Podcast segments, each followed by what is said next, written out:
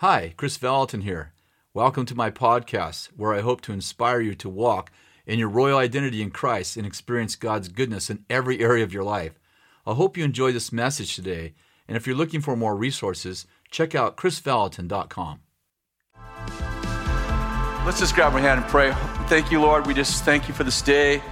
And we pray for a, just a real strong spirit of revelation that you would just open the door of identity for us, both of who you are and who we are.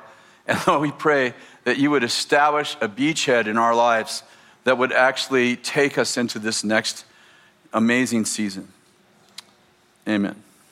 Amen. Well, um, I normally, they always ask for a title, and I think Bill's the same way. Like, I don't actually have a title most of the time, but this time I have a title. Are you ready? Mirror, mirror on the wall, who am I and what's my call? and actually, my daughter Jamie sent up Jamie just for a minute. Say hi. This is my daughter Jamie. Her and her husband are pastoring four uh, churches on the coast with a team of people.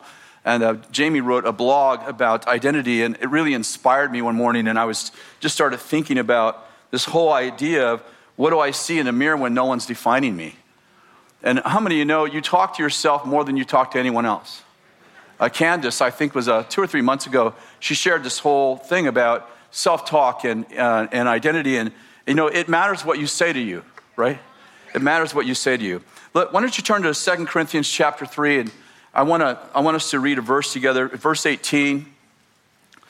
But we all, with unveiled face, beholding as in a mirror the glory of the Lord are being transformed into the image, into the same image from glory to glory, just as from the Lord, the Spirit. Can we do it together?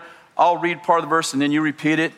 But we all, but we all with unveiled face, with unveiled face behold, beholding as in a mirror, in a mirror the glory of the Lord, the of the Lord are, being transformed, are being transformed into the same image, the same from glory to glory, just as from the Lord, the Spirit.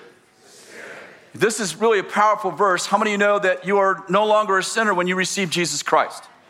That you're actually a saint. You used to be a sinner, but how many of you know 2 Corinthians 5:17? If any man be in Christ, he's a new creation. Old things have passed away and all things have become new. That word new, as we've shared many times here, is the word prototype. It means you're the very first creature ever made in the image and likeness of God.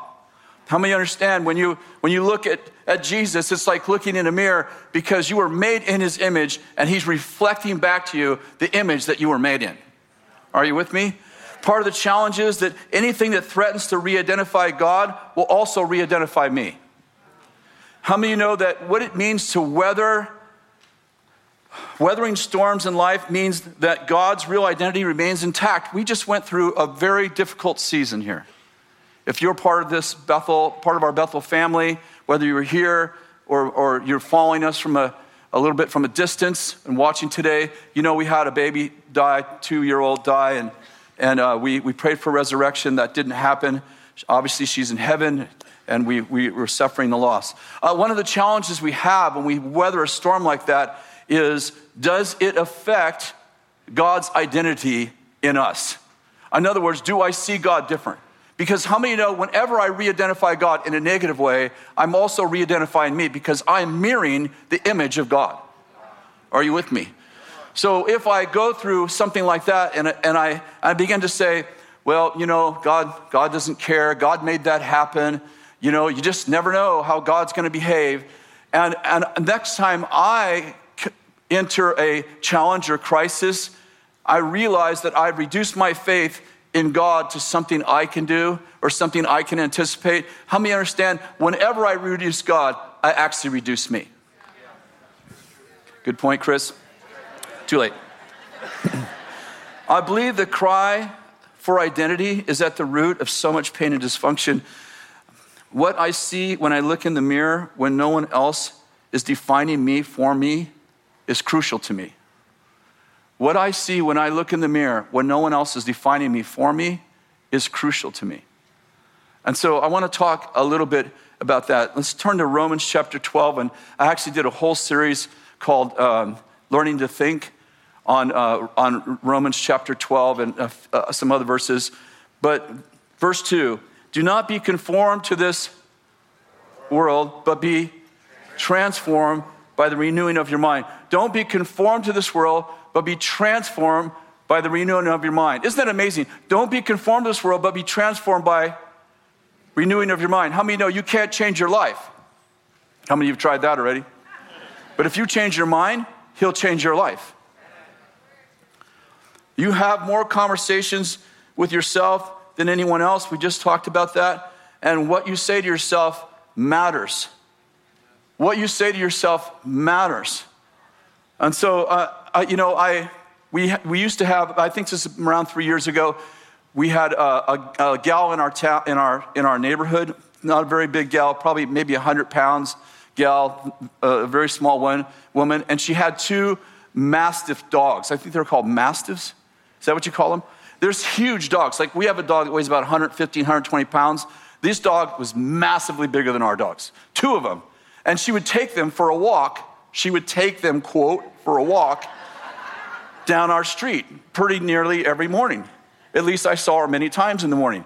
And they would be dragging this little 100 pound girl lady down the street, and they'd go from yard to yard, peeing on their lawns, pooping in their driveways, and she'd be trying to get them back into the street. And that reminds me of how so many of us think. See, the question is are you controlling your thoughts or are they controlling you? See, uh, the challenge is, I think that for the challenge for so many of us, and I have to tell you, this was my challenge for many years. I'm not perfect at it this day, but much better, is that we don't, we haven't, you know, we haven't dog trained our brains. like every day is a walk and we wake up sometimes with anxiety like i don't even know what my mind's to think today i'm like i'm a prisoner to what my mind thinks instead of saying you know 2 corinthians uh, uh, chapter 10 says, Take every thought captive. How many know those thoughts are supposed to be my prisoner? I'm not theirs. But what happens is, is that oftentimes, instead of being transformed, I am being conformed to the image of the world because I don't actually take control of my thoughts. I don't even know I'm supposed to. And meditation for some people is like giving the dog something that would calm them down for a little bit. You know, I, am like, give the dog, give the dog some treats so he won't bother me today. And I, what I mean by that, metaphorically speaking, is I keep my brain busy with some stuff. Like maybe I, you know, go to the movies and maybe I, I get involved in porn or I'm doing stuff to feed the dog because I don't actually know how to train him. And what the dog needs, metaphorically speaking, is a shock collar. We'll call it a training collar. Sounds so much better. My brain needs to be trained, if can I say, transformed, because right now it's conformed and the world is telling my brain what to think. I went to a men's retreat. It was really powerful. It was about 3,000, 4,000 men there in Florida. And the, the main speaker, he said this Men go to the gym every day to work out their body, but they don't take 10 minutes to pray. They have a $100,000 body and a 20 cent spirit. I hate to say it, but we're probably all guilty on some level. Like, we spend all our time working out or doing whatever it is we want and wonder why the dogs do whatever they want and we're a prisoner to them.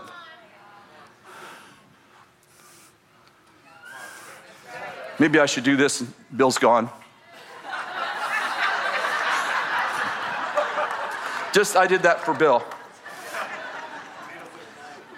How you feel is not how you are and how you feel is not who you are.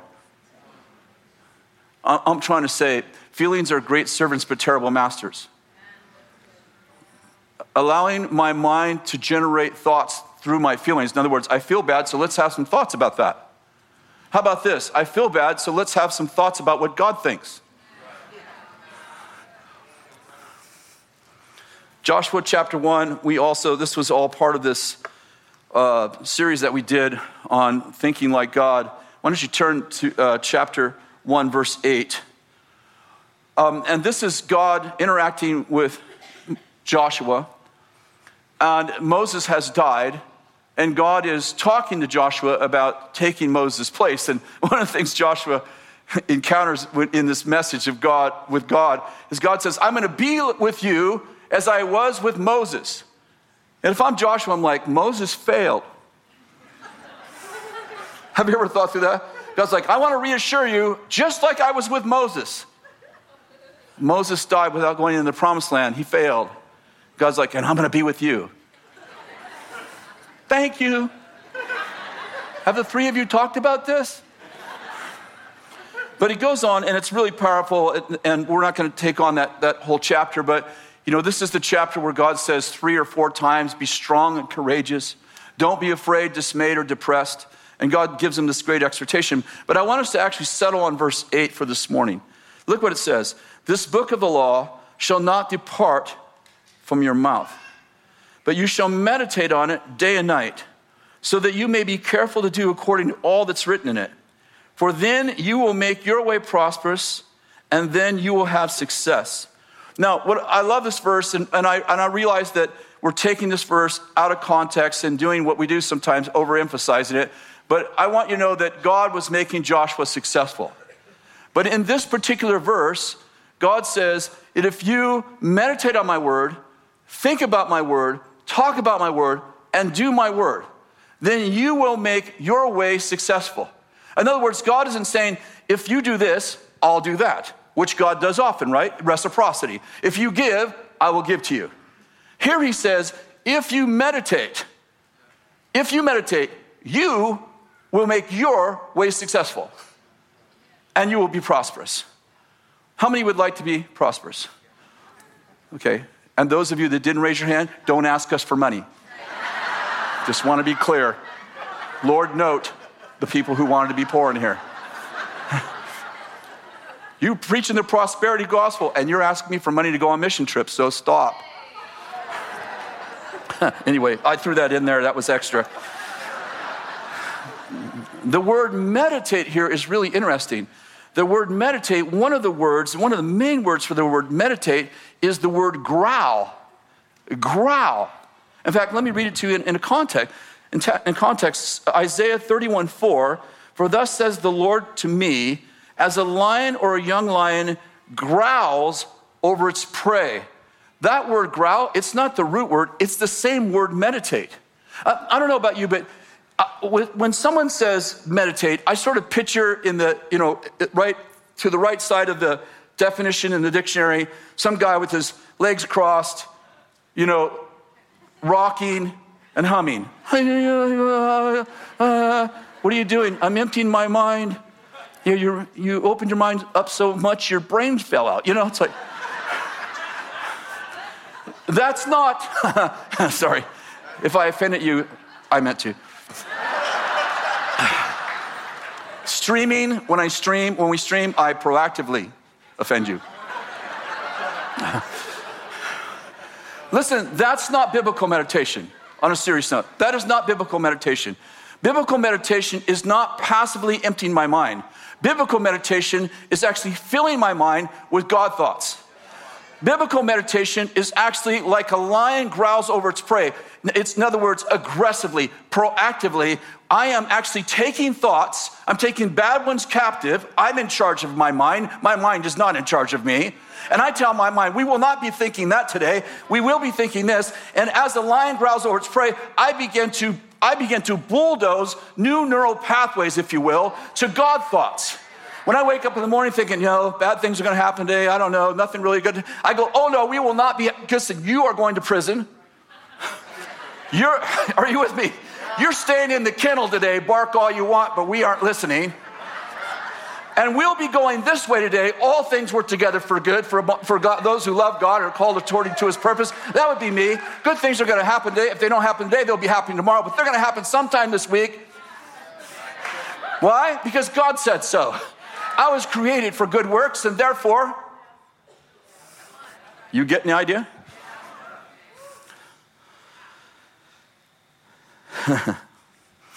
You probably are familiar with the story in Genesis chapter 30 because we've told the story for a lot of years.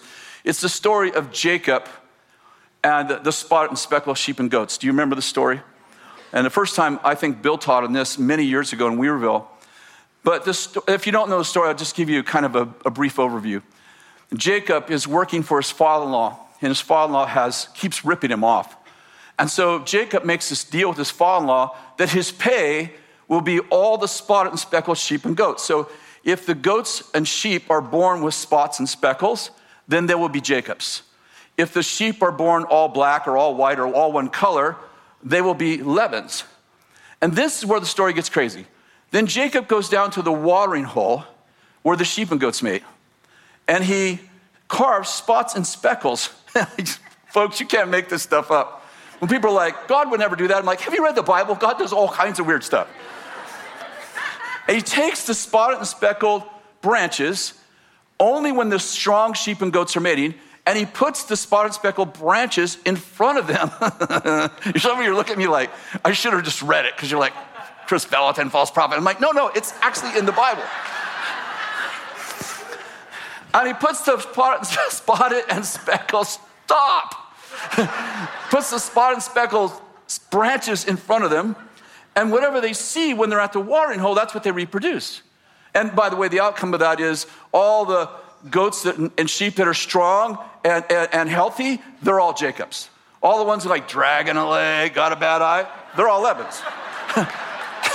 and ultimately, you know, Jacob becomes wealthy. So I, I like that part too. But here's the part that, that is a revelation. I figured out one day that this is not, this is not about agriculture. God is teaching us how his sheep reproduce. See, you don't become what you want to become. You become what you see at the watering hole of your imagination. Ladies, before there were mirrors, there were puddles. No, I mean, sincerely. Before anyone invented a mirror, they would actually have a body of water. If you didn't have a body of water like close to you, you would actually have some sort of puddle, some kind of, you would create some kind of water, you know, pool of water so that when you were ready to get, when you're getting ready in the morning, you could actually go see the reflection of your face in the water. And you would, you would put that water someplace where it was in the, you know, the right kind of light so you could see your face. Are you with me? And what I'm getting at is that the sheep, whatever the sheep saw, at the watering hole of their imagination, that's what they reproduced. And I believe there's two ways to live. You can spend your life reacting to what you don't want to be, or you can just spend your life reflecting what God wants you to be. But here's the challenge if you spend your life reacting to what you don't want to be, you have to keep in mind what it is you don't want to be. And the challenge is you don't become what you want to become, you become what you see the watering hole of your imagination. And the question is are you a manifestation of his imagination or yours?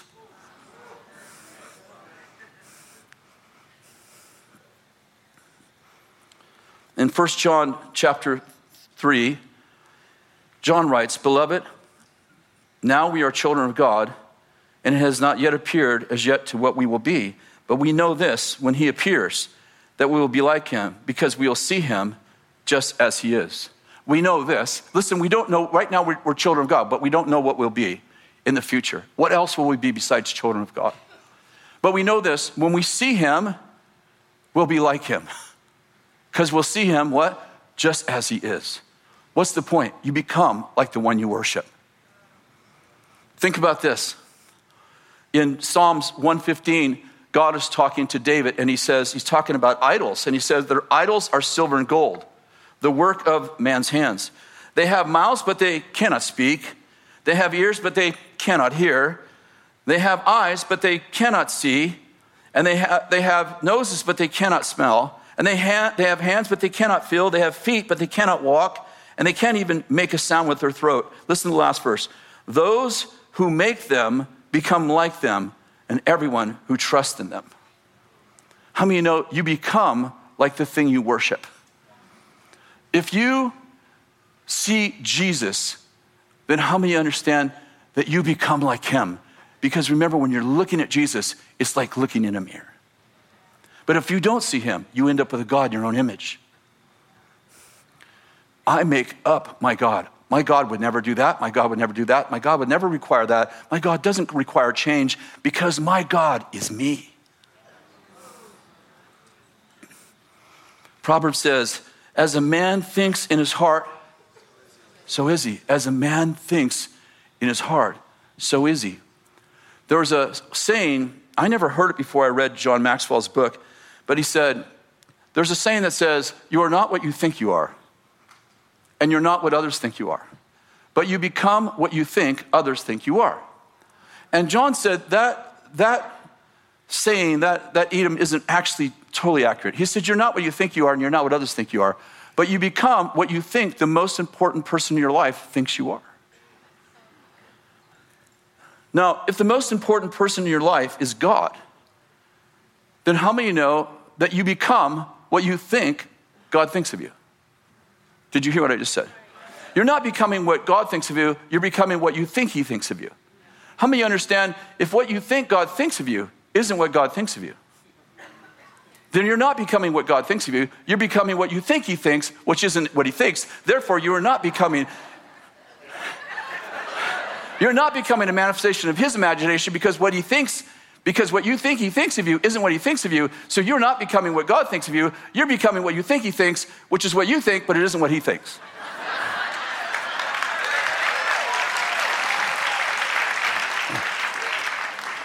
I got to teach the, uh, for a few minutes to the, the Blazer basketball team, and I shared that with them, and I called it white rap, and they thought that was real funny. And I had to repeat it like five times. They kept saying, Say that again. Like if it comes out in a song someday, I might take credit for it.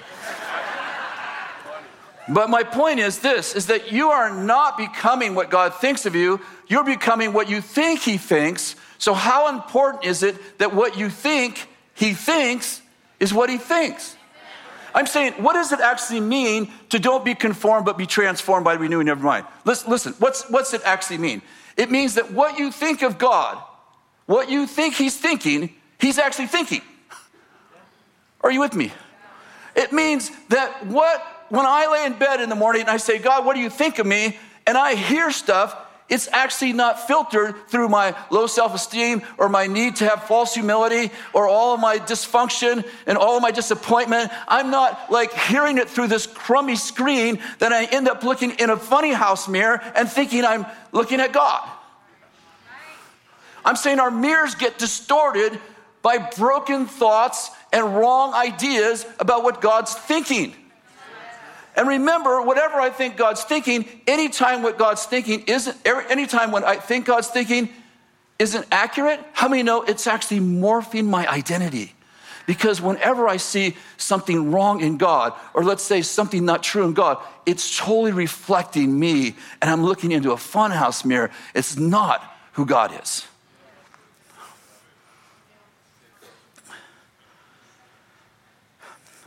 The world is shaping. See, if God's not shaping you, someone else is shaping you. Remember, Romans gave us two choices don't be conformed to the world, but be transformed by the renewing of your mind. How many you know both? Like, there are two agendas for your mind. I was in Asia, uh, in, Taiwan, to, in Taiwan, just, uh, well, I've been there many times, but this is about four years ago. In fact, I leave Monday for Taiwan again. I love Taiwan. And we were going to a, a large mall for, uh, there was a restaurant in there that we were going to eat at. And when we got there, we were walking to the restaurant and we walked by all of these uh, uh, stores, women's stores, clothing stores, I'm sorry. And in the, in the showroom windows, there was mannequins. There was probably a hundred of them. We passed probably by 15 stores, uh, all, all these women's stores in this one hall. And we're walking by these mannequins, and I said to Jonathan, who's the, one of the guys that's uh, in charge of the movement there, I said to Jonathan, Jonathan, have you noticed anything about the mannequins? He goes, oh, I don't look at mannequins. no, no, seriously. Did you notice anything about all the mannequins? He said, What do you mean? I said, Did you notice that all the mannequins, there's no Asian mannequins? We're in Asia. that all the mannequins, they look like Americans or Europeans? They don't, there's not one single Asian mannequin? He goes, I never noticed that. And, I, and he goes, you know, do you know why they have, he, he told me, do you know why the mannequins are not Asian? I said, no, because it's not popular to look like an Asian in Asia. and the women want to be Europeans and Americans. I, I, do you get? I'm saying there is another force trying to tell us who we are. if you wear these clothes, how many know they're not selling clothes, they're selling an image. If you wear these clothes, you look like the mannequin. No, you won't. I, I, go in the, the sports stores and you see the mannequins for the. I don't know what it is, but I put on one of those body shirts and I do not look like the mannequin. I'm like, how do you get it to do that? Basketball shoes, man, you know, they paid, Nike paid, no, not paid, they signed a billion dollar contract with LeBron James. And you go buy those shoes, like you can buy, you can buy Nike shoes that are very close to the LeBron shoe. Like they're very close. They don't have the logo on them, and there's a little bit, you know, they're a little bit different. But basically the same shoe for $40 less. I go to the store and I see those shoes are $40 less, and I buy the LeBron shoes. you know why? Because I want to be like LeBron. But I want to testify they do not work. they do not work. I still wear them around though. And whenever I feel bad about myself, I put my LeBron shoes on and I still feel bad about myself.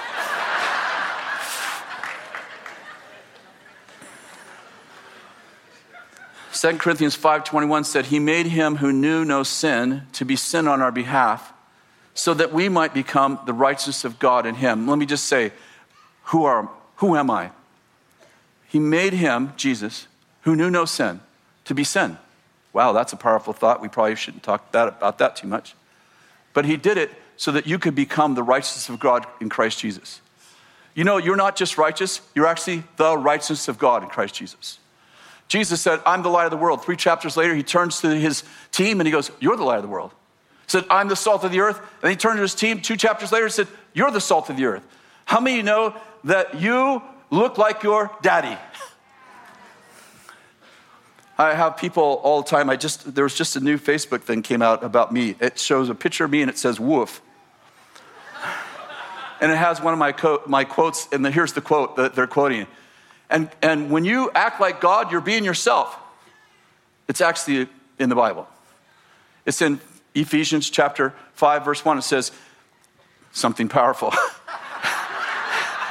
it says, Be imitators of God like beloved children. Be imitators of God like beloved children. Well, I don't think we should be like God. I think we should be like Jesus. you should think about that for a minute. How many, know, how many would like to be like Jesus? Some of you didn't raise your hand. You're like, no, I'll take Holy Spirit. No, I'll be the Father. How many know Jesus is God? If you're trying to be Christ like, the goal is to be like God. Okay, just to clear it all up for you. In Exodus chapter 38, I want to tell you this story. Uh, we're going to read chapter 38 if you want to turn there, uh, uh, just a portion of it. But in Exodus, um, God is telling Moses about the building of the tabernacle of Moses. Now, um, there are several buildings in the Old Testament that were like holy buildings. The tabernacle of Moses was God's idea. And if you read Leviticus and Exodus, uh, the, God tells Moses about the details of the tabernacle. It, it's pretty dry reading unless you're like really into that stuff. Because it's the kind of thing that you would hand your contractor like a blueprint. It's every detail, like how big the building, how big the building should be, how big each room should be, what kind of material it should be made out of, what color, even what who should build each thing. I mean, it is like it is laboriously boring. Unless you're really into it and you're like, oh, this is amazing, this means this means this. And, and I just want to pick up one piece of what God told Moses to do. It's in verse 8 of chapter 38. He writes this, or Moses writes this. Moreover, this is what God's telling him. More, moreover, he made the, la- the laver of bronze with its bronze, with its base of bronze, from the mirrors of the serving women who served at the doorway of the tent of meeting. Let me just read it one more time. Moreover, he made the, the laver, a laver was like a sink or a bowl Moreover, he made the laver of bronze with its, with, with its bronze base from the mirrors of the serving women who served at the doorway of the tent of meeting. Now, follow me for a minute. That may not mean much to you, but so the, the tabernacle of Moses had three compartments. They had the, what was called the outer court. You know, when we sing, we'll enter his gates with thanksgiving, we'll enter his courts with praise. It's actually, David's actually depicting this outer court where all the people who love God could come into the outer court. And then the next, uh, if you will, compartment or room was called the holy place. And all the priests, all the Levitical priests, could go into the holy place. Are you following me? And then there was one more room. It was called the Holy of Holies. And you can imagine just by the name of it that it was like the very special place. It was all aligned in gold, and only one priest could go in one time a year. And there was all kinds of requirements, and I, we won't take a lot of time to talk about that right now. But uh, he had bells on his tunic, which there were several reasons for them, but um, I'll tell you one reason in a minute. And they had, a, they had a rope around him so that when he went in the Holy of Holies, if God killed him, you couldn't go in to get him. So you had to pull him out. And one of the reasons he had bells on his tunic is so you could tell when he was dead. the bells stopped ringing, pull him out. Okay, anyway. I mean, first of all, aren't you thankful for the cross? Okay. I'm making you more thankful every day, right? And if he sweat, if he sweat, the high priest, in the, in the Holy of Holies, he was killed. You know why? Because the Holy of Holies was supposed to represent the New Testament, that we, can, we come into the New Testament by grace, not by our works. So anytime he projected that he worked to get in, God killed him. Like, oh, oh, happy days. Okay, that's not really our subject right now, but I thought it was interesting. But the lavers, the laver was a bowl when you got past the outer court and before you went into the holy place, the priests would wash their hands and their feet in a laver. But isn't it interesting that the laver was made out of mirrors? They got the mirrors from the Egyptians when they left Egypt and they plundered Egypt. They got the mirrors from the women, the bronze mirrors from the women, the Egyptian women. But the only mirrors they were required to use for the lavers weren't just Egyptian mirrors. They were mirrors, listen to this, they were mirrors of the serving women who served at the doorway of the tent of meeting or the tent of presence. I, this may sound a little boring, but I think it's actually profound. I think there's a powerful prophetic statement that God was making. And he's saying this He's saying, before you come, if you want to come into the presence of God, you must wash your hands, the things you do, and your feet, the places you go, in the presence, in the identity of Christ. You are looking, are, are you making sense? I'm saying, when my work comes out of the identity of Jesus, how many know it gives me access to the holy place?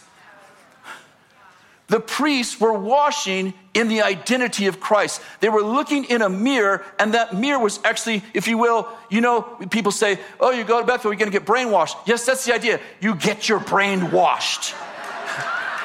you wash your brain in the identity of Christ because that gives you ability to do stuff with your hands and do stuff with your feet. You're actually representing Christ when you're looking in the mirror instead of looking at yourself, you're looking at Christ in the mirror, and it changes the way you work.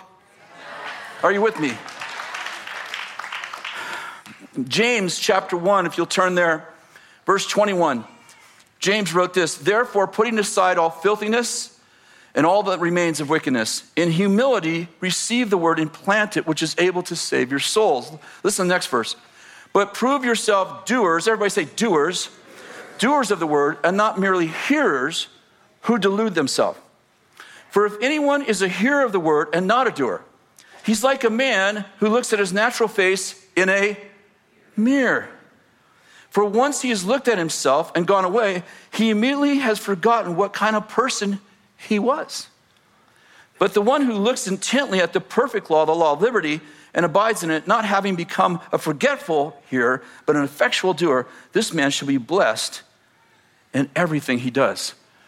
I love this because James says, if you look in a mirror, what we've been talking about, the mirror's Christ, and you, you are a hearer, you are, if you will, a seer, but you walk away from there and you're not a doer, that you actually forget who you are.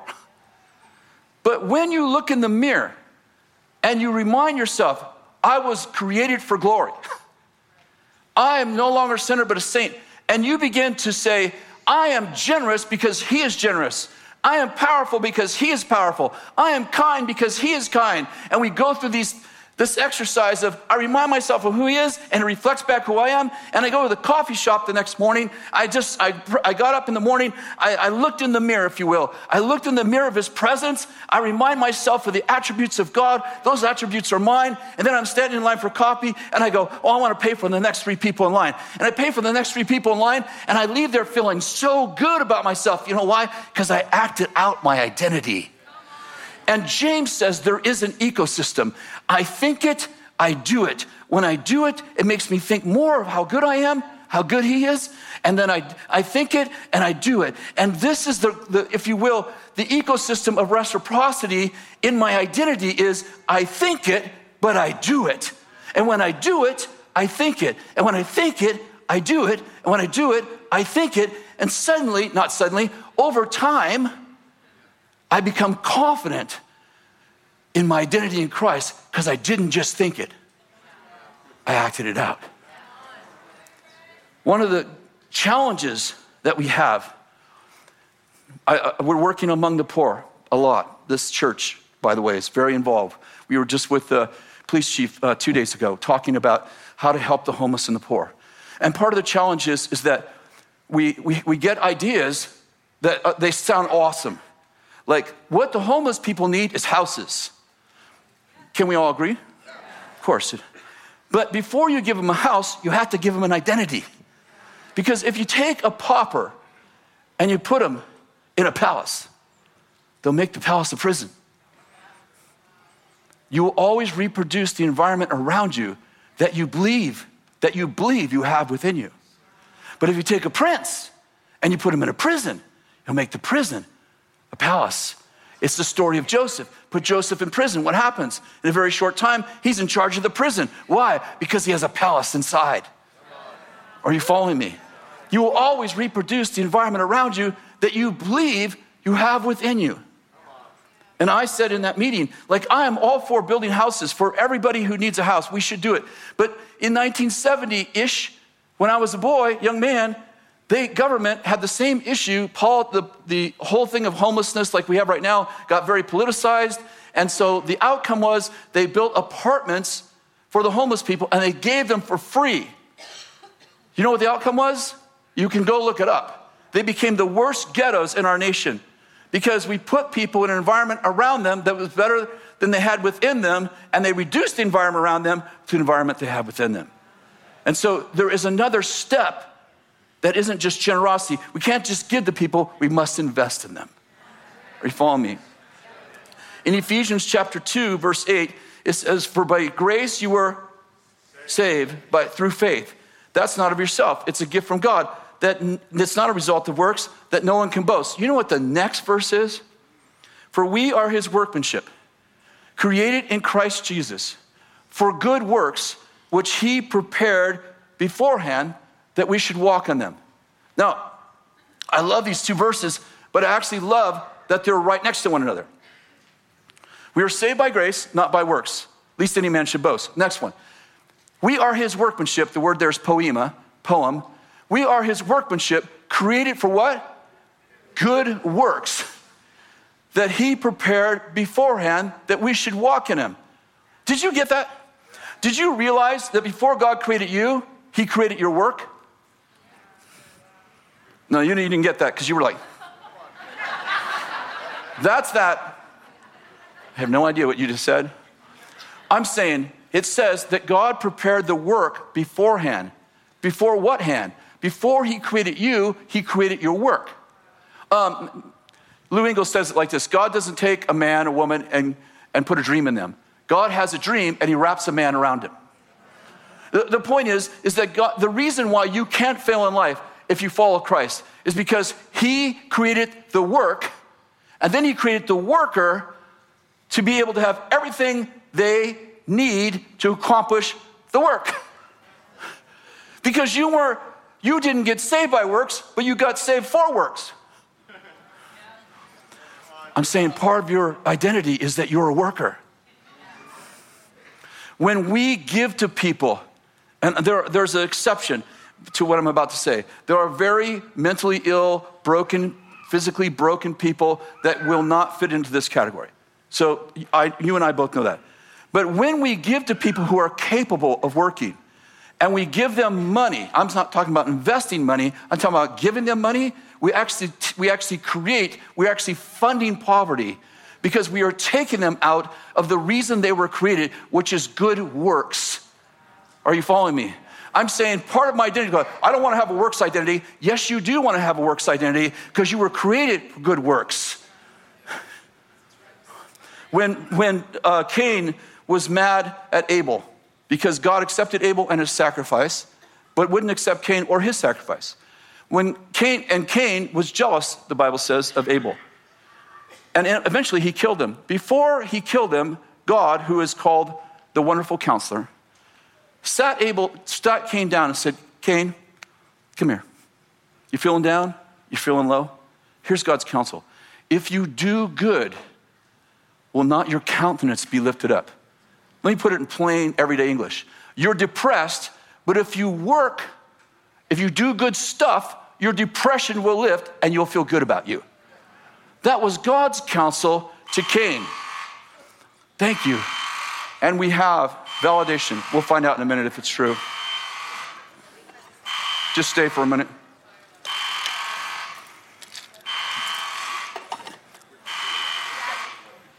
Okay. We'll wait for the second one. We're waiting for the second one because there's always two witnesses. And I think the Lord was just telling me this morning, your message is going to be on fire. Took some time with the Lord. He's like, You're going to be on fire this morning. I'm like, I'm on fire. Was the accidental pull. Very accidental. Very accidental, not intentional. Someone who loved my message. I want to finish with this thought. Let's recap. What you think about you matters. What you say to you matters. Your thoughts should not control you, you should control them. The way you get control of them, number one, meditate. What's that mean? I think about what God says. I take the thoughts captive in which they are not positive. They are not what God said. Are, did you hear me? So, what, what I'm doing when I'm meditating, I'm sifting. I'm saying this thought over here, like, you're a bad person and God didn't forgive you for that. And remember when you slept with that woman? Remember when you did that thing? Yeah, well, you still really haven't atoned for that. I take that thought and I go, You'll be a prisoner until you change your attitude. that dog will remain in the kennel until it can stop pooping on people's lawns. And this dog over here says, Why don't we bring you the newspaper? I'm like, You can stay. Are you with me? So I meditate. And the last thing I do is I actually walk out the meditation through works. This piece is the piece that actually solidifies my identity. When I start walking out my identity, it, create, it begins to create the ecosystem where I come out of depression, anxiety, all the other things, because I am saying, I'm not just a thinker of the word, I'm not just a hearer of the word, I'm actually a doer of the word. Why don't you stand and let me pray for you?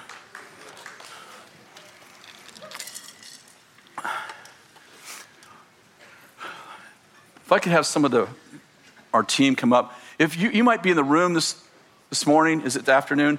This afternoon, by the way, God bless the 49ers. Seattle's going down. Listen, those were good thoughts. I am feeding both those dogs. On a serious note, if you're here today and you don't know Jesus, or maybe you, you met Jesus and you walked away, None of what I shared today actually applies to you because we're talking about the mind of Christ, and you only have that if you follow Jesus. But if you'd like to follow Jesus, I'd like you just to raise your hand. In fact, Jesus said, If you confess me before men, I will confess you before my Father. So if there's anyone here you don't know the Lord, or maybe you're watching by Bethel TV and you don't know the Lord, I would just like to agree with you today that you're saying, I want to follow Jesus. I want him in my life. I want the Holy Spirit inside of me. I want to make a change in my life. If that's you, would you just raise your hand? I feel like there's a couple people in here. If there's anybody in here, you'd like to do that. Awesome. Well, Lord, I just bless these people of yours. And Lord, I just pray right now that you would release the mind of Christ to every one of them, that we begin to meditate on your word, and that we would make our way successful, and that we would prosper. And I bless them in Jesus' name. I want you to say, I receive it, I receive. For, myself, for myself, for my family, for my family. and my legacy. Amen. Thank you so very much. God bless. Thanks so much for listening to my podcast. If you want to find out more, read my blog or listen to the previous podcast episodes. Go to krisvallotton.com. Have an awesome day.